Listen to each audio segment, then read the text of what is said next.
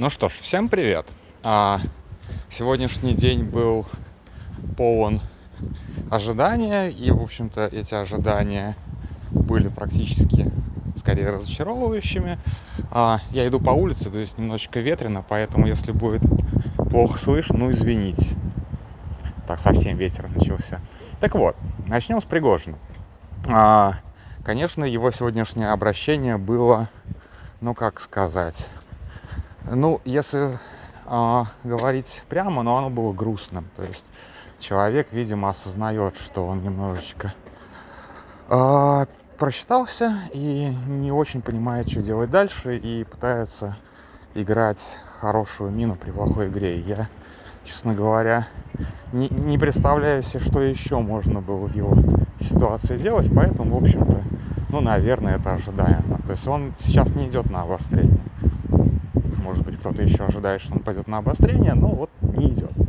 Вот. А я вспомнил другое. А, долго перебир, перебирал, что же мне а, напоминает вот этот вот бунт, который почти дошел. Мы проехали 768 километров и 200 километров не доехали до Москвы за сутки. Вот это вот все. Я вспомнил такой фильм, который в какой-то мере был культовым. А в 90-е, а может быть даже раньше, я вот сейчас в Википедии прочитал, что, оказывается, его в советских кинотеатрах показывали с дубляжом. А, фильм конца 70-х, а, и Пригожин, конечно же, его смотрел, он не мог его не смотреть, это вот как бы, наверное, наш общий культурный код с поколением чуть постарше и даже поколением чуть помладше, ну, назовем это 80-е, да, когда появились видики, когда можно было видики или видаки, как вы говорили в вашем регионе. А как э, появились видики, можно было смотреть, соответственно, бесконечное количество трэша голливудского за все годы. А трэша тогда выпускал Голливуд, наверное, побольше, чем сейчас.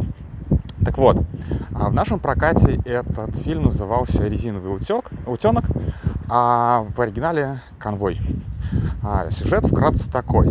А, дальнобойщиков достал местный шериф, а, и они начали просто собираться в такую колонну, и колонны протеста идти через там два штата. И в конце концов их а, протест настолько а, становится крутым, что им устраивают встречу с губернатором, там как-то пытается все это сгладить все остальное, а тем временем а силовики пытаются, наоборот, выиграть все это дело силовым путем. Сюжет достаточно дебильный. Я недавно пытался этот фильм пересмотреть, но все-таки культовый, да, говно полное, не советую. Вот, состарился он так себе. Но э, в меня, как ребенка, он произвел неизгладимое впечатление, вплоть того, что вот эти вот страшные, большие, блестящие грузовики мне снились по ночам, потому что, ну, в России тогда еще таких грузовиков особо-то не было. Вот, а это вот была прям совершенно другая вселенная.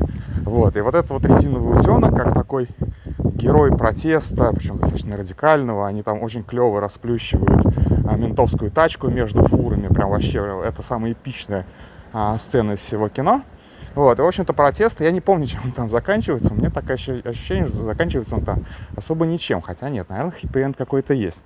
Вот, и эти вот товарищи, как бы, действительно, вот, им надо было поставить на передовую колонну резинового утенка и ехать, а, гудя в сторону Москвы. Вот примерно такая западная культура, такой от, отголосок западной культуры 80-х а, в наших протестах.